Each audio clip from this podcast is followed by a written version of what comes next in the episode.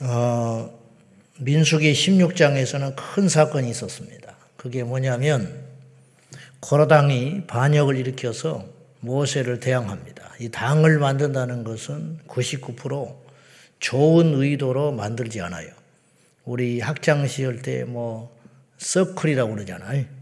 머리 노랑물 들이고 껌짝짝 씹고 다니는 것들이 그것이 뭘 만들잖아요. 걔들이 왜 만들까? 공부 잘하자고 만들까? 남의 돈 뺏고 친구 괴롭히자고 그것이 당이거든. 인간은 그런 존재예요. 그러니까 어, 본성이 그런 데다가 이렇게 교회 안에도 마찬가지. 예, 그러니까 세상의 당도 마찬가지. 당 짓지 말라고 입에다가 달고 사는 이유가 그 끝이 결국은 나빠요. 그러니까 아무리 뭐 자기들끼리는 그런 목적이 아닙니다. 뭐 그러려고 하는 것이 아닙니다. 그렇지 않다니까요. 반드시 패거리 문화는 아주 나쁜 결과를 가져와요. 목사들도 패거리 만들면 결과가 하나님이 없어요. 전라도 사람들끼리 만나고 경상도 사람끼리 만나고 음? 또 동기끼리 만나고 이 짓 하다가 망하는 거예요. 그래 목회에는 관심도 없고 맨날 여행이나 다니고 싸돌아 다니다가 영혼들 다 죽여버리는 거예요. 하물며 교회 안에도 마찬가지라는 절대 우리 교회는 그런 일이 있어서는 안 돼요. 지금이야 안 그렇지. 근데 내가 이제 물러난 다음에 어떨지 모르겠어요. 한국 교회가 이런 일 때문에 몸살을 앓고 뭐 오래된 사람, 이제 온 사람, 무슨 파, 무슨 파, 고린도에도 네 개 당파가 있어가지고 지들끼리 싸우다가 멸망길로 가는 거예요. 이 일로 인하여 모세를 대항해가지고 피비린내가 나서 14만 6천 명이 죽어버렸어요. 그러니까 동조한 사람, 그리고 모세에 같이 대들지는 않았지만 원망했던 사람들. 그러니까 얼마나 이스라엘 백성들이 무지한지 여러분 민중은 죄송하지만 나도 민중 중에 한 사람이지만 민중은요 굉장히 우매합니다. 분별을 잘할 것 같지만 그렇지 않아요. 그러니까 이 시작이 고라당의 반역에서 시작된 일인데 그들이 죽고 나니까 모세를 원망하는 거야. 모세 네가 죽였다 이거지. 그러니까 이제 원인을 제대로 파악을 못한 결과 이런 일이 생기게 된 거예요. 14만 7천 플러스 알파가 죽었어요. 네. 그리고 더 큰 문제는 이 공동체에 죄가 들어오니까 공동체 전체가 엄청난 피해를 보는데 앞으로 전진하지 못하지요. 네. 그리고 서로 간에 불신이 생기죠. 이게 좋은 일입니까? 이게 누가 죽었다는 거, 뭐 분위기가 뒤숭숭하고 이거 수습하면요 어마어마하게 오랜 시간이 가요. 그러니까 엄청난 에너지들이 마귀의 장난으로 인해 가지고 이런 일이 생기게 됐다 이 말이에요. 이 일이 끝난 다음에 17장 1절에 여호와께서 모세에게 말씀을 하기 시작해요. 이건 두 가지 의미가 있어요. 말씀을 하신다는 것은 용서했다는 의미예요. 여러분 정말로 화나시면 말 안 하세요. 정말로 문제가 생겼으면 단절한다고. 근데 우리 하나님은 창조자이시고 부모하고 자식하고 싸우면 누가 먼저 말을 거냐면 대부분 부모가 먼저 말을 걸어요. 사랑이 큰 사람이 말을 거는 거예요. 네, 말안 하고 있는 게 똑똑한 게 아니에요. 야무진 게 아니고 강한 게 아니고 센 게 아니에요. 어리석은 것이고. 하나님이 또다시 말씀하세요. 여러분, 이래야 할 이유가 있어요? 하나님이 세상에 인간이 이들밖에 없는 겁니까? 다른 민족 다시 택하면 안 돼요?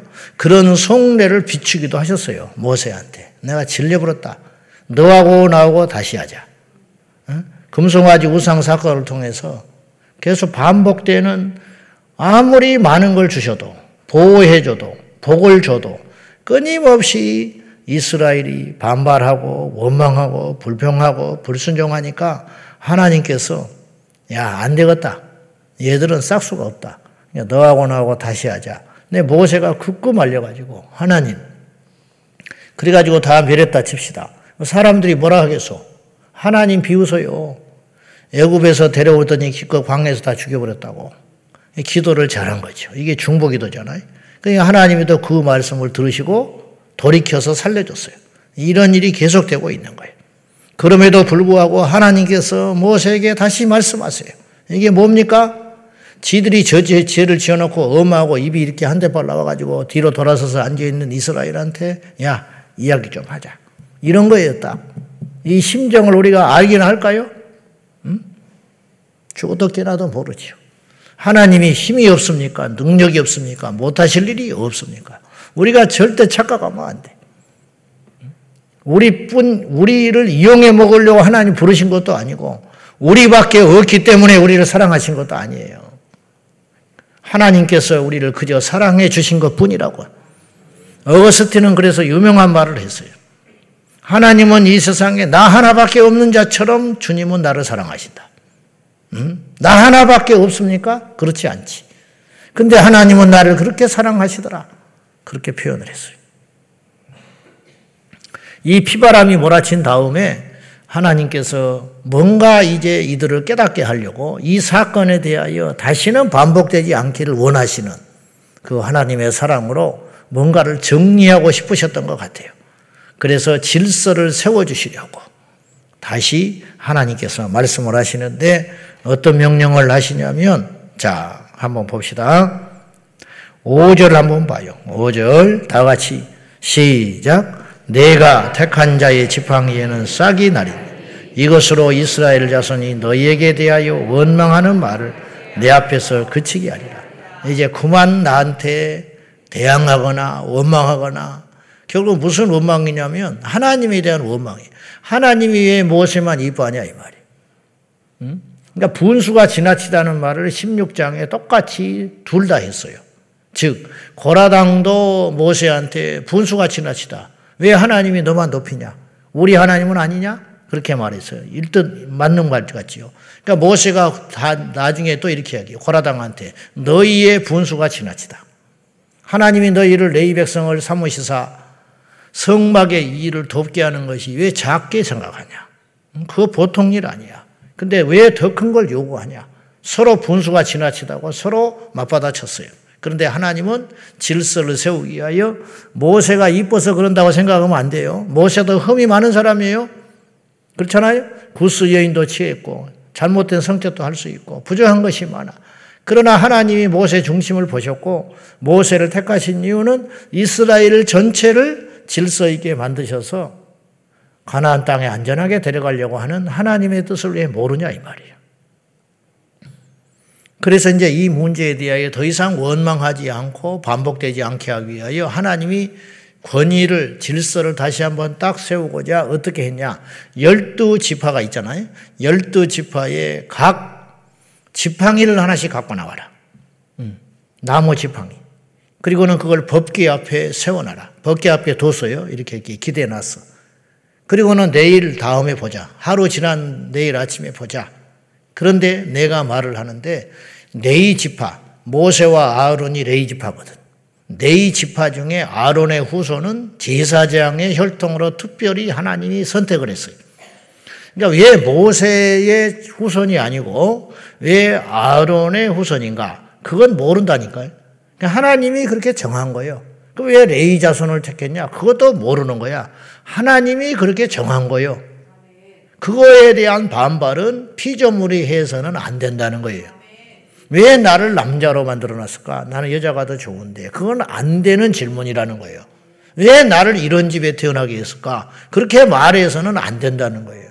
나를 왜 대한민국에 태어나게 했을까? 그렇게 말해서는 안 돼요.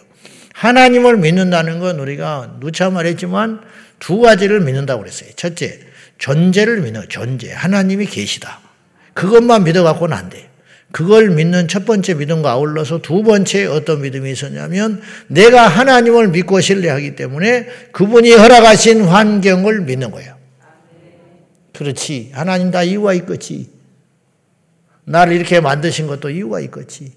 날 이 자리에 앉히게 하신 것도 이유가 있겠지. 내가 이 사람과 만나는 것도 이유가 있겠지. 이유가 있거든요. 나를 레위인이 아니고 다른 혈통으로 태어나게 하신 것도 이유가 있겠지. 내가 레위인으로 그러나 모세처럼 세우지 않는 것은 이유가 있겠지. 또 거꾸로 모세는 내가 부족한데 하나님이 나를 왜 불렀는가? 한사코 모세는 바로 앞에 가려고 한 사람이 아니에요. 하나님이 택했다는데 어떡하겠어?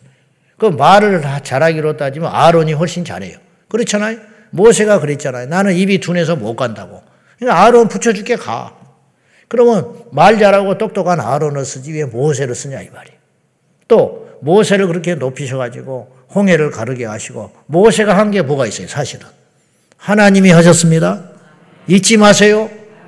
모세가 한 게 아니에요, 사실은. 하나님이 모세를 통해서 한 거야. 네 손에 든 게 뭐냐? 지팡이입니다. 이거 양치던 지팡이였어. 근데 하나님이 함께 하니까 그 평범한 나무 지팡이가 이제부터는 홍해를 가르게 되고 반석을 치니까 반석에서 물이 솟고 적을 대적하게 하고 아말렉을 무찌를 때 지팡이를 손에 드니까 아말렉이 패배하게 되고 이게 보통 지팡이가 아니잖아. 근데 이 지팡이가 능력 있는 게 아니라는 거예요, 절대로. 이 지팡이가 뭐냐? 모세를 상징하는 거예요. 이 지팡이가 무슨 힘이 있냐? 누가 드느냐에 따라서 달라지지 않냐. 그 말이죠. 누가 드느냐에 따라 달라지잖아. 그런 것처럼 모세를 하나님이 쓰니까 하나님이 유통기한 끝나니까 가나안 땅에도 안 데려가 버리잖아요. 보고 죽게 만들잖아. 이게 우리가 받아들여야 할 숙명이다 이 말이에요. 원망이 어디서 나옵니까? 바꾸려고 하는 거. 불평이 어디서 나옵니까? 불신에서 나오는 불신. 하나님이 왜 이러냐 이 말이에요. 전혀 도움이 안 돼요. 그것의 마지막은 죽음이라. 그래서 이건 이제 하나님이 다시 한번 가르치려고 그리고는 네이 지파이에서도 지파인가 나왔지요. 그러니까 12개가 딱 나온 거예요. 12개가 나왔는데 그 중에 하나님이 먼저 말하셨어요. 그것도 나중에 말하면 이스라엘 백성들이 강팍해가지고 우연이라고 생각할까봐 네이 지파 거기에다가는 아론이라고 써라. 그러니까 정확히 표현하면 아론의 것이 아니었어요. 네이 지파에서 내놓은 지팡이에다가 아론이라고 이름을 쓰라는 거예요. 그리고 정확히 봐라. 내일이면 이 지팡이에서 싹이 날 것이다. 그리고 그 다음날 하루가 지난 다음에 보니까 다른 지팡이는 싹이 안 났어요. 싹이 나는 게 이상하지. 지팡이가 무슨 싹이 나, 죽은 나무가.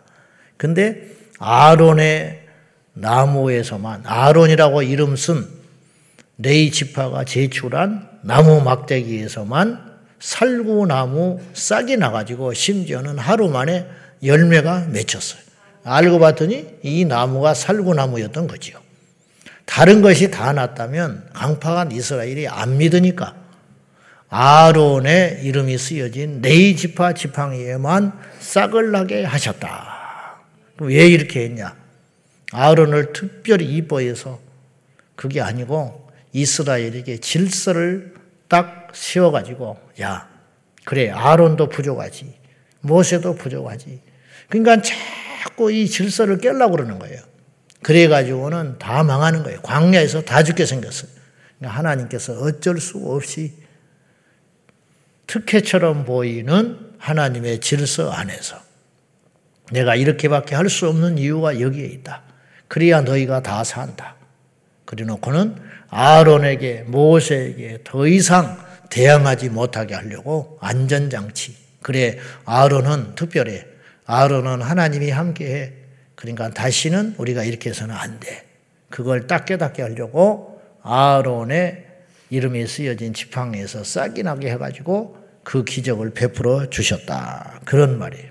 그러니까 이제 법계에 들어가는 세 가지 물품이 있다고 알지요.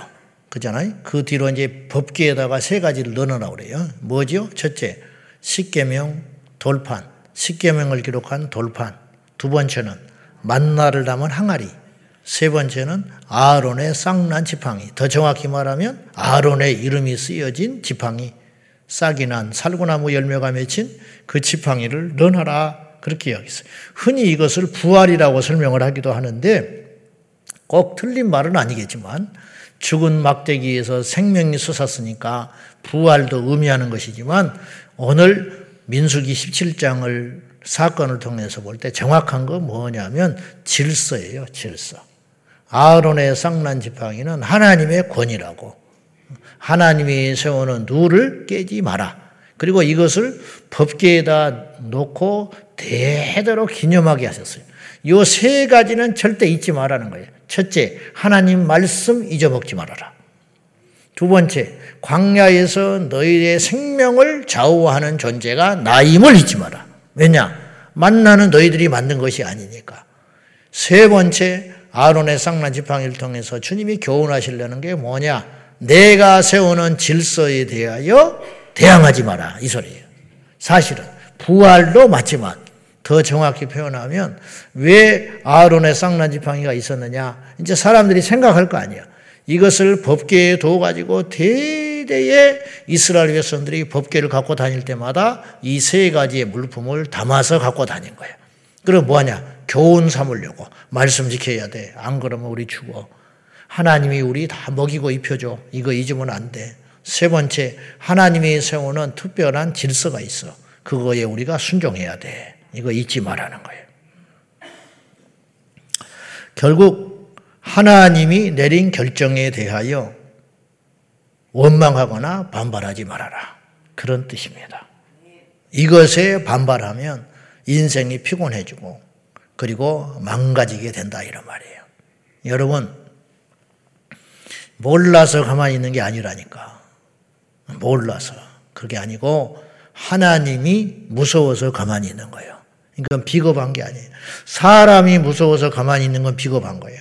그러나 하나님이 두려워서 참는 것은 성숙한 것이고 믿음 있는 것이고 지혜로운 것이에요. 그래서 절대로 교회 안에 분란이 일어나면 안 된다고 내가 말을 했어요. 분란 나면 다 죽는 거야. 그러니 하나님의 질서에 반하는 일들이 우리 안에 절대로 있어서는 안 될 것입니다. 그러니까 선을 넘는 것. 음. 여전도 회장, 나보다 늦게 왔는데? 나보다 나이가 어린데? 전도사님, 아이고, 내 막내 아들만도 못해? 내가 설교하면 저보다 잘해. 그런 마음이 차근차근 생기거든. 내가 죽으려고 환장했구나. 그렇게 생각하면 돼. 나는 목사 편이 아니에요. 그러니까 저도 젊지만은 더 젊을 때는 이 하나님이 세우는 누를 몰라가지고 계속 이것을 반항하고 원망하고 했어요. 고쳐보려고. 여러분, 교회는 개혁하는 것이 아니라 그랬어요. 교회는 사랑하는 거야. 그러니까 뭘 모르니까 자꾸 개혁한다고 그래. 그래, 개혁에서 뭘 일어났는데. 응? 개혁하는 교회 치고 부흥하는 교회 봤어요? 개혁하는 교회 치고 영혼 살리는 교회 봐서 시끄럽기만 하지. 못나서 그냥 있는 게 아니라니까. 기도하고 견디고 참으면 하나님이 끌고 가요. 아멘. 하나님이 끌고 간다니까. 결과적으로는 그것이 다 나, 더 나았다고. 근데 이스라엘 백성들은 아직 정신을 못 차려요. 그래가지고 12절과 13절 한번 봐요. 다 같이. 자, 시작. 이스라엘 자손이 모세에게 말하여 이르되 보소서 우리는 죽게 되었나이다. 망하게 되었나이다. 다 망하게 되었나이다. 가까이 나아가는 자, 곧 여호와의 성막에 가까이 나아가는 자마다 다 죽사오니 우리가 다 망하여야 하리까. 자, 하나님이 이런 반응을 바래고 말씀하신 게 아니에요. 아직 그 후유증에서 정신을 못 차려.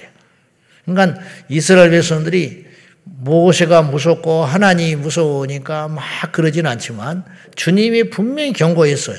내 귀에 들린 대로 내가 하겠다 그랬어. 기억나지요?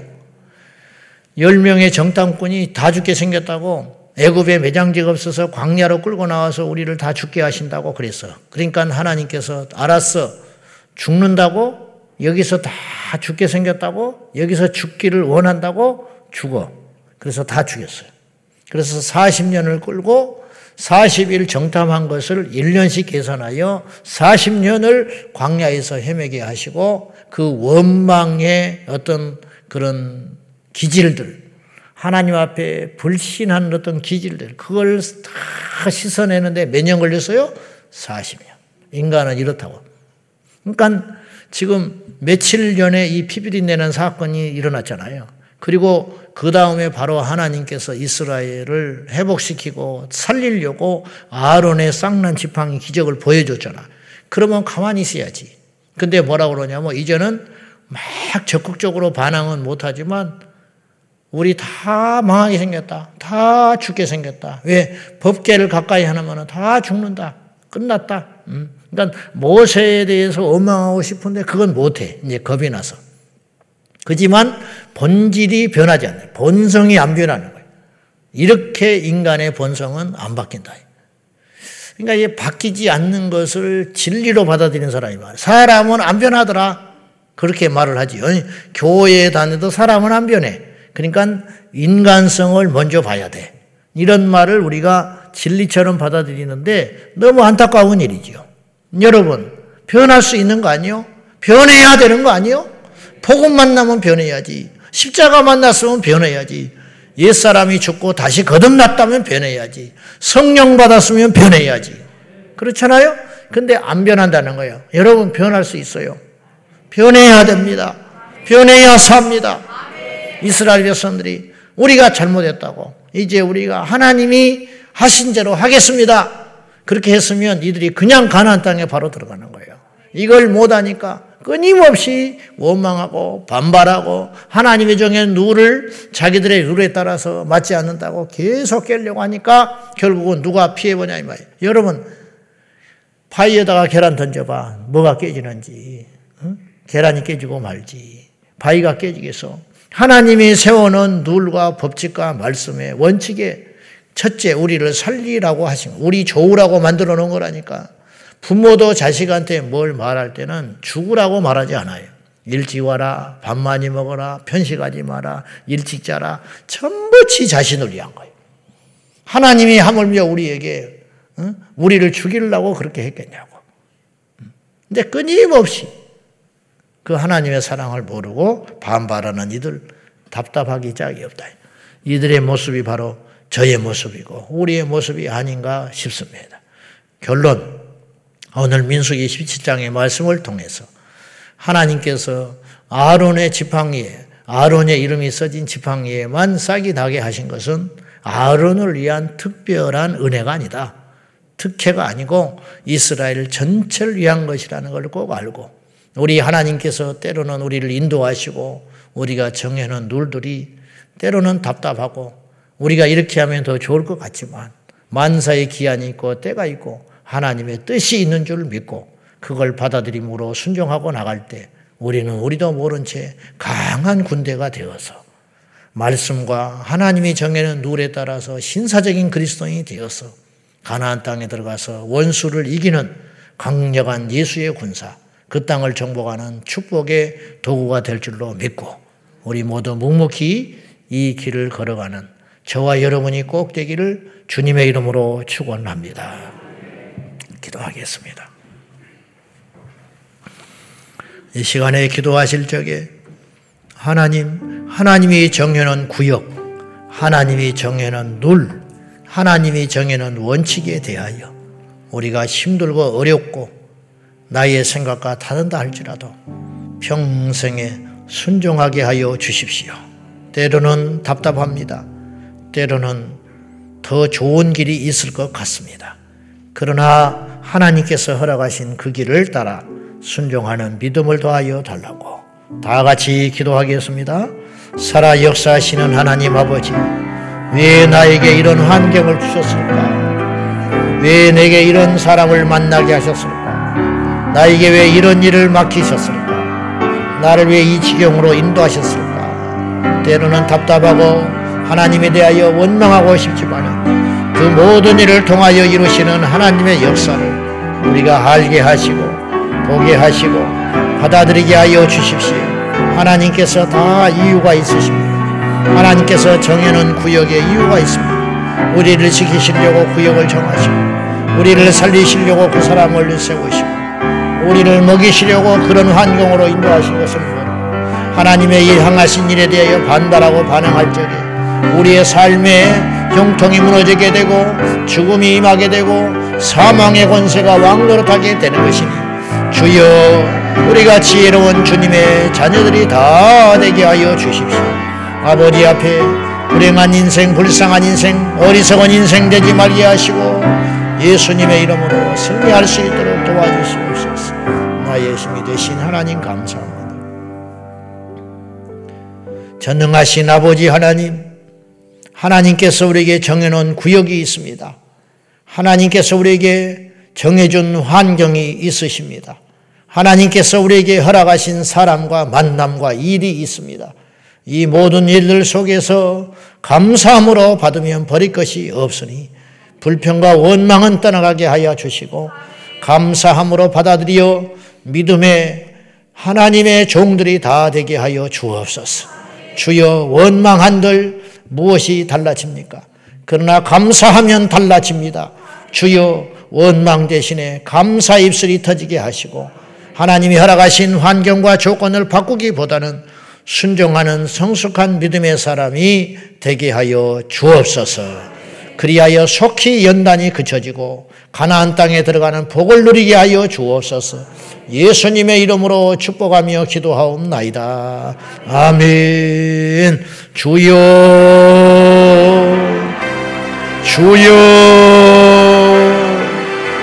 주여, 살아 역사하시는 하나님 아버지, 우리를 붙잡아 주십시오.